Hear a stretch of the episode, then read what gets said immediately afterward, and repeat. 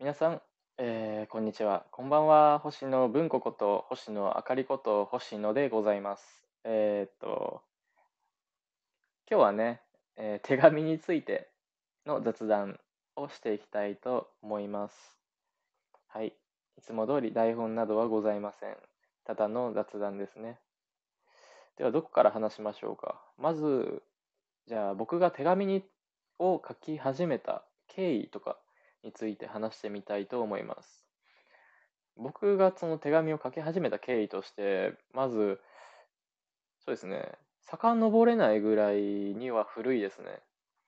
ただ、一番覚えてるのが、一番古い記憶で覚えてるのが、えーと、小学校生、小学校の時に、あの、1年生とかですよ。7歳とかですかね。6ね、6、7歳ぐらいの時に、その友達に手紙を書くっていうことを、なんか別に周りから施かそう、な、なんだろう、催促されたとか、書いた方がいいんじゃないみたいなとか、そういう風潮があったとかではなくて、僕が自発的に書きたいと思っただけ。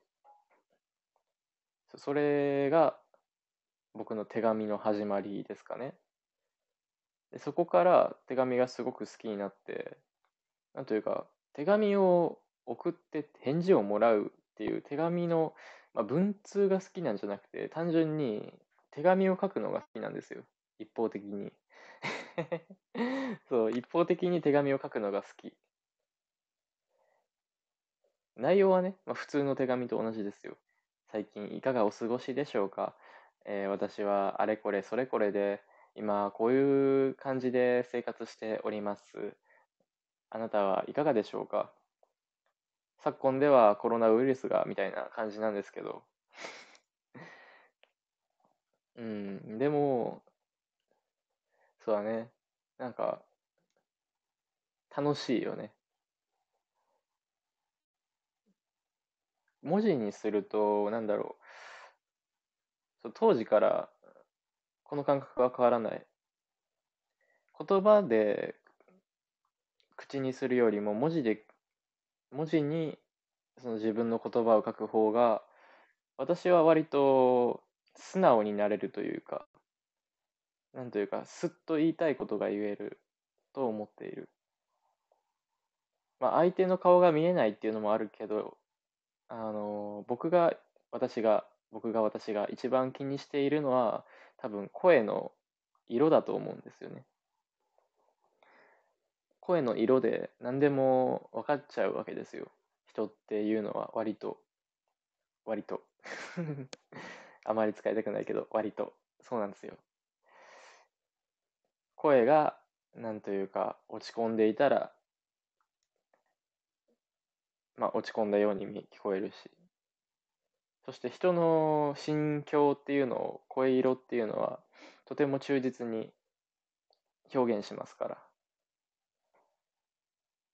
ね。そしてなんだっけ？そう、この声色で面白いゲームがあるんですよね。ボードゲームに。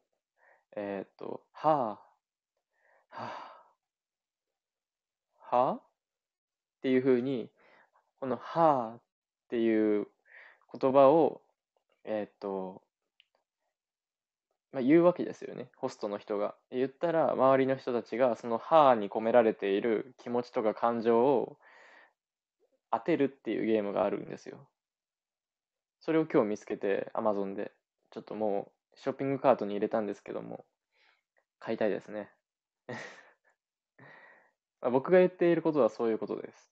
まあ、手紙にはこの、はあ、はあ、はあ、みたいな違いが現れない、現れないわけです。文字で完結する。それ以上もそれ以下もない。それがすごく心地よいです。だから心から言葉を使えるっていう認識ですかね。まあ、これは僕が手紙をなぜ好きかっていうものの一つでございますが、大抵僕は今も文通しているんですけど、定期的に。そう、定期的に文通している。ここ1、2年ぐらいは文通してます。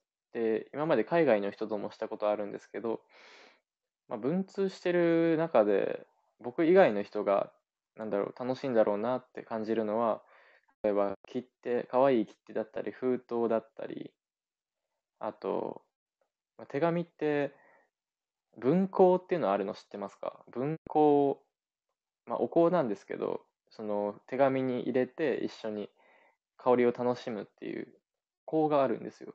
香りだったり、あとその中に入れる写真とかね。僕は、あの、チェキを10代の頃から撮っているので、えー、チェキを手紙に入れたりなんかしますね。はい。香りと写真と、まあ、絵なんかもあるし、あと、まあ、手紙本体もそうですし、うん、封筒のデザイン、紙のデザイン、マスキングテープ、いろいろあるんですよ。雑貨好きな人は多分文通刺さる。その中でも僕がまあやっぱり注視しているのはやっぱ香りと香りと、えー、文章ですね。うん。手紙ってすごいプライベートだと思うんですよ。まあ、あの、メッセージ、今、LINE なんかとか、Skype とか、WhatsApp とか、いろんな、あの、通話アプリがありますけど、そのアプリなんかよりも、さらに、そうですよね。プライベート、プライバシーが硬い、硬いです。その封を開けていいのは届けられた、その受取人だけなんですからね。うん、まあ、覗き見ちゃうかもしれないけど、その人のお母さん、お父さんとかが実際ありましたけど、僕も 恋人に書いたラブレターが お父さんにバレて取り上げられるっていうね、とんでもないことがありましたけど、それもいい思い出です。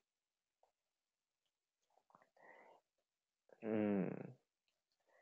ああ、手紙書きたくなってきた。そ